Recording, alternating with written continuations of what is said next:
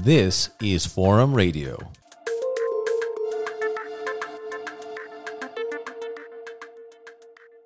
Hello and welcome to Forum Radio with me, Jan Velinger. I'll be your host for the next 30 minutes.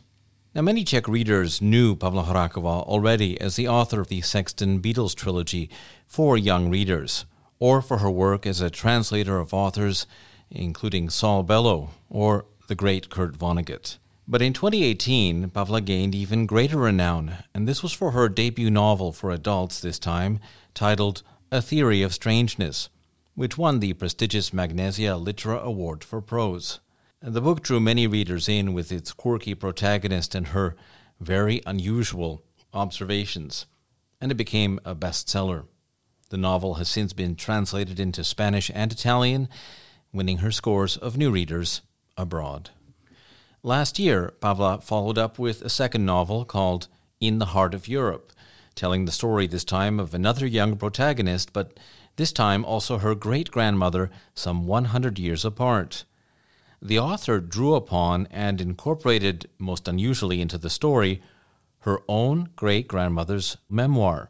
In doing so, she opened an authentic window to the past, a time when the Czechs weren't independent, but were a part of the Austro Hungarian Empire, a time when Vienna, for many, was the center of the world, not Prague. During our interview, I asked Pavla about the so called heart of Europe that made its way into the title, but also, of course, about her own great grandmother, whose memoir proved not only an inspiration, but a key part of the text. And I asked her about similarities in both her debut and her latest book. Probably discuss some of the differences over the next half hour, but I wanted to also ask if there were any similarities regarding, for example, the protagonists and so on. Both novels have contemporary female narrators who are educated, opinionated women who observe the world around them. Both are sort of my commentary on the development of Czech identity, uh, the recent history in this part of the world, as well as uh, the human condition in general, let's say. If we look at Anežka, one difference that she has from her predecessor in, in the first book is that here there's a relationship with another character, and there's actually two voices or two major voices her great grandmother, who lived in a part of Moravia called Slovácko. Some reviewers took to calling it a dialogue between the past and the present. Basically, you have a hundred years or so separating the two characters. Katerina also happens to be my own great grandmother, um, and um, she wrote a 300 page memoir a few years before her death uh, when she was very sick with rheumatism and she also had a heart condition. Um, she was bedridden for a few years and in constant pain, so she spent her sleepless nights remembering her life and uh, um, writing it down for her three children. She was the youngest of uh, 10 children born into a poor peasant family in a tiny village in Slovácko. And although she was very intelligent and ambitious, uh, she was denied any formal education beyond primary school. Which was the norm at the time. Absolutely. So, with her knack for psychology, she observed the world around her, never forgot a single thing, it seems, and put it all down to paper with a considerable amount of literary talent. It's striking. You said that they weren't personal letters. They were really a memoir. That in itself is highly, highly unusual. Did you use it word for word or has it been modified? I basically used it word for word. I uh, did some editing, but very superficially. I did some polishing up. Sometimes I replaced a dialect word with a standard one for contemporary readers to be able to understand, uh, but uh, I approached the text with uh, a lot of respect. When I first discovered it, uh, I was 15 yeah. and I opened it. It was a typed document that my grandmother typed out from the original handwritten manuscript. And uh, I opened it when I was 15 and I didn't really understand it. I wasn't really interested. And then I forgot about it. And uh, I must have been over 30 when I uh, opened it again and saw it for the gem it was and I immediately fell in love with the text and I transcribed it digitally. It was 2007, I think. And since then, or ever since then, I, I kept thinking how I could find more readers for Kateřina, just not just the immediate family. And uh, it took 13 years actually uh, for it to uh, to come to uh, come to life. I couldn't think of a different word than humbling, but maybe that's not the right word. But it must be just amazing to get so deeply into someone's life who you didn't know personally yet is connected to you it was eye opening because uh, Katerina, my great great grandmother, is so far removed from me in time. Um, she died a few years before I was even born. I experienced her writing as fiction, actually, not uh, as a family document. Uh, and because she was such an accomplished writer, it really does read like fiction, like historical fiction. And I, I learned so much about rural life, religious holidays, uh, relationships in a small village. And it made me, actually, it made me stop idealizing the good old times. And I guess there never was such a thing as the good old days. Mm-hmm. So she was very blunt, and she, she didn't pull any punches in that respect in her description. No, no, no, no, no. You read about all kinds of uh, uh, crime, all kinds of uh, horrible behavior in the village. I always thought of uh, the Catholic communities there as uh, very. Uh, uh, law abiding and, and God fearing, and not at all, uh, it was all on the surface, but underneath, there was murder, child abuse, uh, infidelity, theft, all kinds of horrors, just like everywhere else. That's another fascinating aspect. Uh, uh how sort of time covers these things up, smooths them over, along with uh, a sort of tendency in society to sort of turn a blind eye to those things or to present an image that is actually much better than what really exists. Absolutely. And the smaller the community, I believe, the, the tougher more dramatic the relationships between people. You said that um, it took you a very long time to figure out, you know, how best to use it, how to use it within your own creative work, which you successfully did. Was there any point where it was harder to sort of make things work around it, or did it all kind of become easier over time? When I finally realized uh, how I wanted to approach the material, it went smoothly if she wasn't allowed to study further, which sounds like a, a, real shame, where do you credit her getting such a great literary approach from? Is there any explanation, easy explanation? She must have been incredibly intelligent. She was also well read. From a very young age, she borrowed books in the local library and from her teachers uh, in her school. And uh, she must have spent a lot of time just thinking while she was doing all kinds of manual labor I guess that the head never stopped and then the, the mind was always busy. So um, that's what I imagine. If her memoir is, you know, a central part of the book or one of the main tracks of the book, another element, important element, is of course Vienna. And there you get into this intertwined history of the Czech lands and Austria or Austro-Hungary. Um, your novel opens with a reference to that key battle, the battle on the Marchfeld from the 13th century and of course, well, like all of your readers, and I imagine like yourself as the author, at that moment I couldn't help but think, what if things had gone just a little bit differently? Uh, because the Czech side lost. So I wanted to ask you, is it through Anežka that you kind of begin connecting those dots? Absolutely. I was never good at history at school.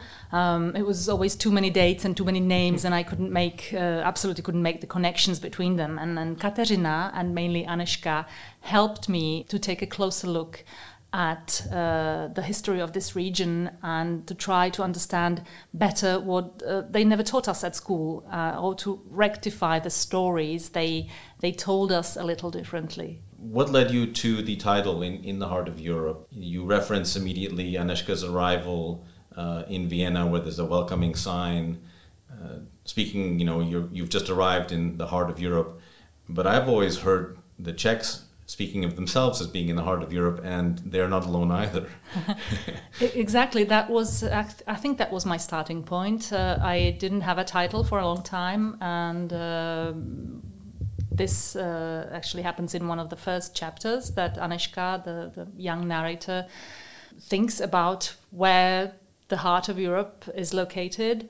And uh, then when I realized that the heart, as a, as a symbol or as, as the actual heart, as a, as a human organ, appears and reappears throughout the book, uh, I realized that it would be probably good to make it the title of the book, and, and there are so many references to the heart uh, as a, you know um, as a center of feeling. Also, Katerina's heart condition is mentioned a few times.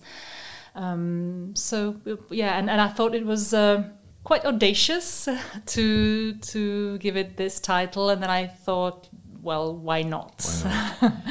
And do you agree with the with the aspect that not every country in Europe exactly, but many countries see themselves as the heart, whether it's spiritual or geographical and so on? Isn't it so funny? Uh, there's a whole chapter in the book, also called "The Heart of Europe," where I, or rather Anežka, lists all the pretenders uh, uh, to the title of the heart of Europe, and it's so funny. Like everybody feels to be the the navel of of the world, the heart of Europe. What did Vienna represent for Moravians, you know, a century ago? Vienna was the natural center of gravity for, for them, for Moravians, politically, uh, economically, spiritually. It was much closer than Prague and much more easily accessible by railway. The emperor represented a natural authority for Moravians who were, who were much more traditional and uh, much more conservative than, than Czechs at the time. Um, uh, so, so he was a natural authority, both political and religious, also. Uh, Vienna was the destination uh, of a lot of uh, economic migration at the time, not just from Moravia, but also from uh, Silesia and uh, Galicia. There was a lot of brain drain from those regions. For example, my great grandmother Katerina, uh, one of the narrators in the book, she had three elder sisters who married, uh, who were married to Viennese men. She had an aunt and uncle uh, there, and uh, sixteen uh, cousins. Both her brothers spent their apprenticeship years in Vienna, and her father traveled there frequently for odd jobs. So important for them. And there are, of course, scores and scores of connections. Uh, the future president of Czechoslovakia, the first one, T.G. Masaryk, uh, with his political start uh, there to. Uh, he also Freud. went to high school there. Yeah, yeah, he went to high school there. Yeah. Um, and as I recently discussed in an interview, didn't speak Czech very well mm-hmm. when he mm-hmm. came back. Yeah. So it was, it, as you say, the center of gravity. How does Katerina in real life or in the book take to the kind of redrawing of the map after that tragedy of the Great War. Um, suddenly there were borders, right? It was one of the things that I found most most surprising when I uh, first read her memoir. When she mentions the declaration of independent Czechoslovakia in 1918 uh, at the end of uh, World War One, she is far from excited for me, that was something I never doubted. We were taught at school that reclaiming Czech statehood uh, was an unquestionable good, um, the result of centuries long uh, ambitions and aspirations of the Czech nation.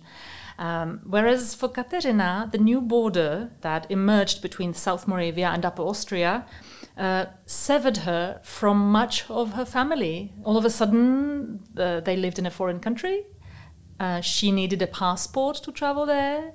Uh, there were border controls. Uh, suddenly, she felt like an unwanted foreigner in a place which used to be her capital city. And as she says, Prague, with its celebrations of independence, was a distant land, something out of a fairy tale. That's those are her words.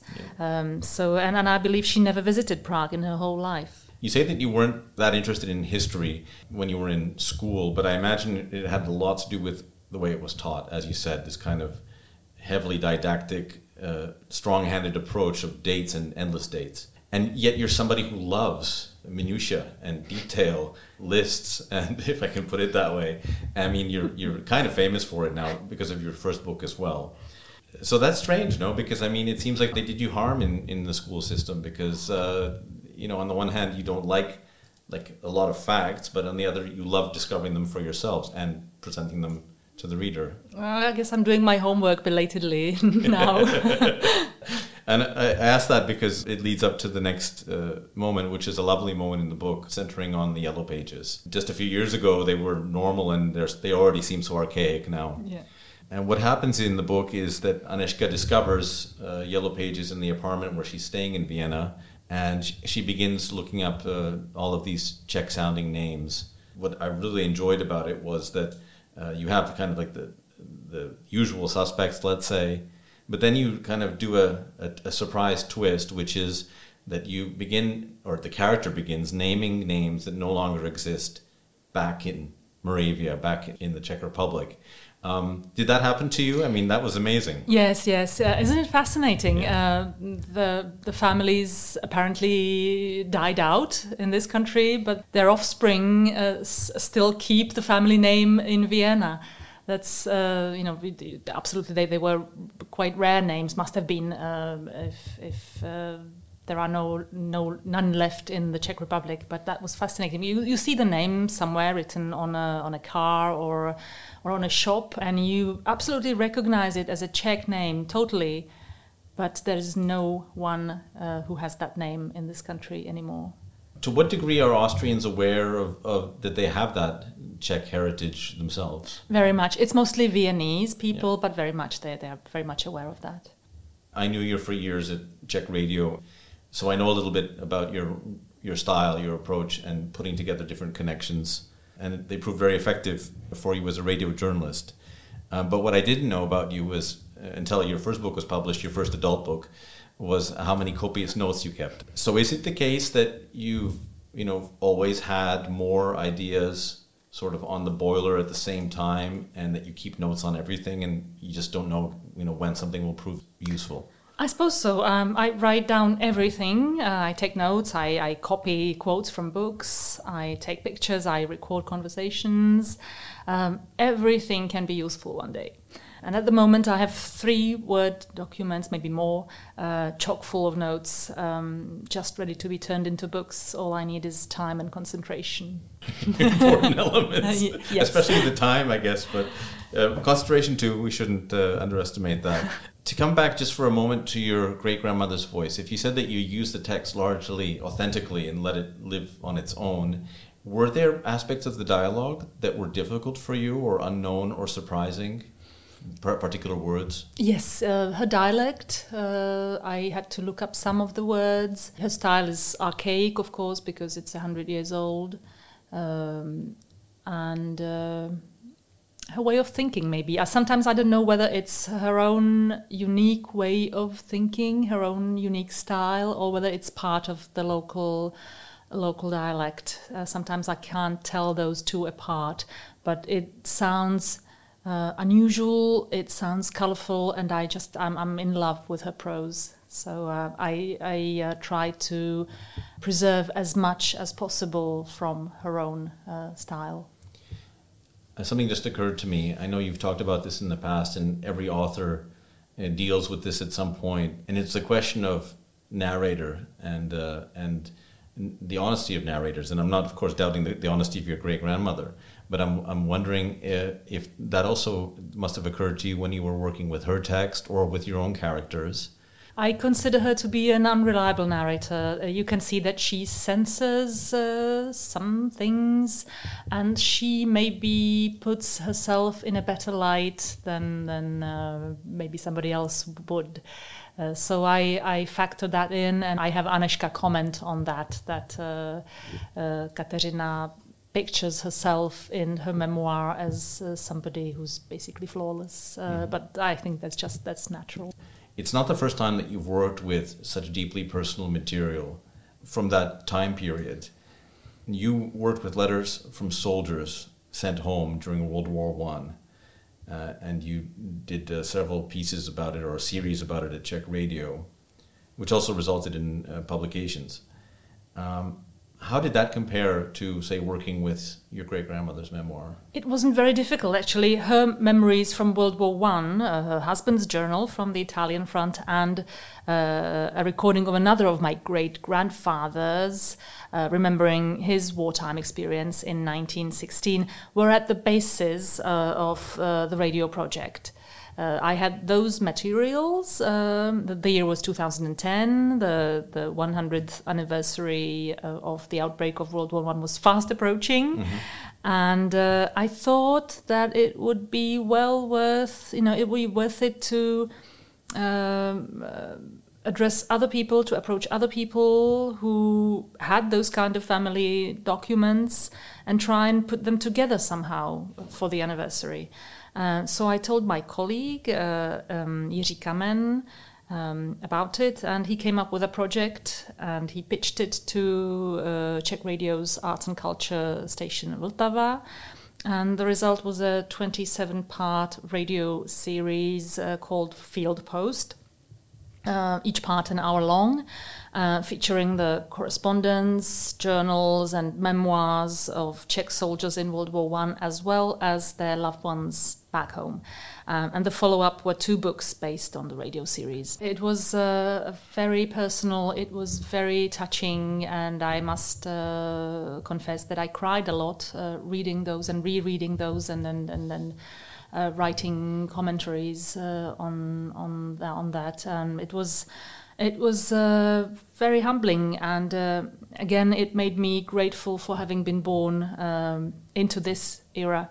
Um, even though war has recently reared its ugly head again, uh, mind blowingly close to us. Let's turn back to Anežka, the young protagonist in, in The Heart of Europe. We talked about some of the main themes uh, in the book, but who is she? I mean, she's a, she's a young student, she's a researcher. What does she find without giving too much away? Anežka, for me, isn't so much a flesh and blood person, uh, a flesh and blood character, uh, but rather a symbol of uh, modern day Czech identity. She was conceived by her parents uh, during the Velvet Revolution of 1989.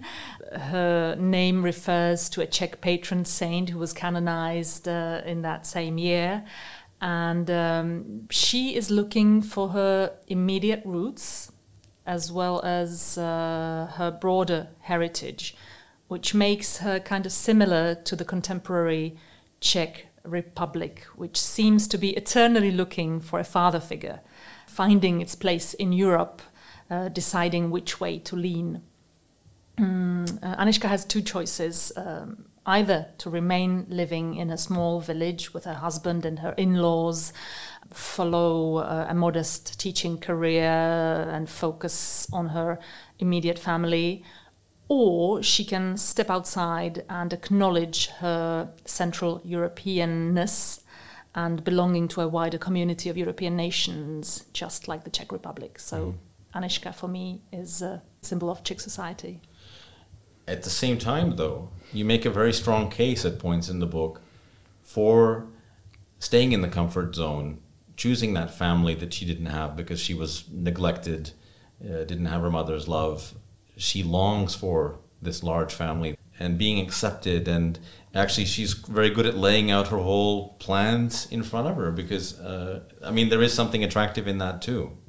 Again, it refers to the Czech uh, Republic, to yeah. Czech Czech uh, society. So because, following yes, what's easy. Yeah, and also the the fatherlessness, kind of, mm-hmm. and the the being abandoned by, oh, that's how it felt to Czechs, to having been abandoned by the West and then leaning towards the East, and Czech statehood being uh, lost for 300 years and then being part of a larger unit and then being separated from that larger unit, and then, you know, uh, again, uh, Czechoslovakia splitting up.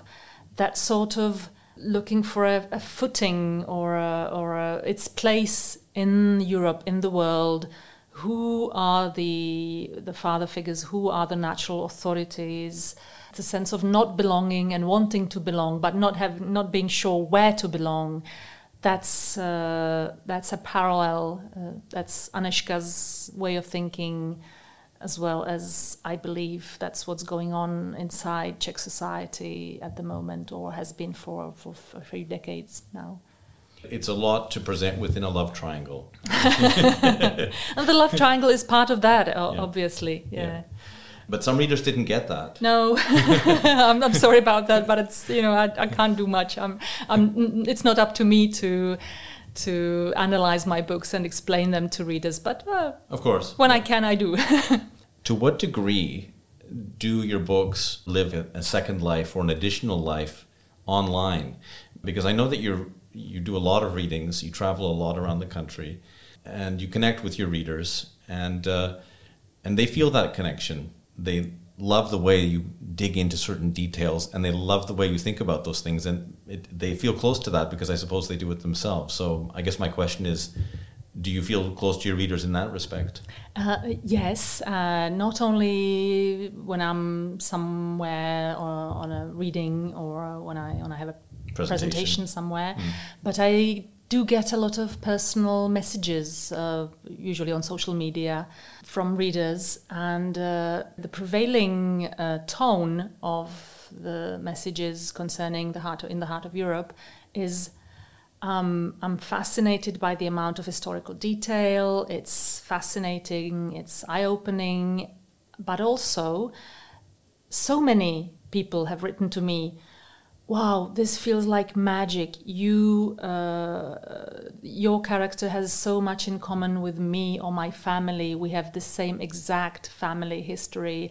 And you know i have a boyfriend in vienna or i have a girlfriend in moravia. And this this is so uncanny. Uh, and uh, thank you so much for um, bringing this bit of magic into my life. Uh, it's it's very interesting actually I mean, it must be as amazing. a phenomenon. Yeah yeah, yeah yeah, yeah, What was it like when you did receive the magnesia? Uh, because I remember at the time I interviewed you uh, a few months before. It was clear already that the book was going to be a big success. But the moment you receive a prize like that, does it change anything, or has the most important thing already happened? Um, it opened many doors. Uh, for example, to foreign markets. It is much easier to have your book published in translation in a foreign country when it has received some kind of uh, award. Also, I'm being invited to readings in this country and abroad, um, approached by magazines to contribute uh, short stories, etc. So um, it makes my professional life easier and more colorful. Thank you so much for coming in, Pavla. Thank you for having me.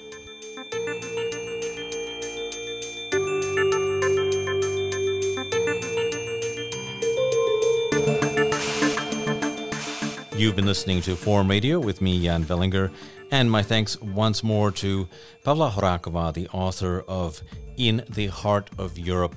We were talking today about her latest release. If you'd like to see more, be sure to look up Forum Magazine online. The address is easy to remember ukforum.cz slash en. You'll find a lot more material there, as well as stories each week in English about life and developments at Charles University. That's it, though. We're out of time. Tune in again soon. Bye bye.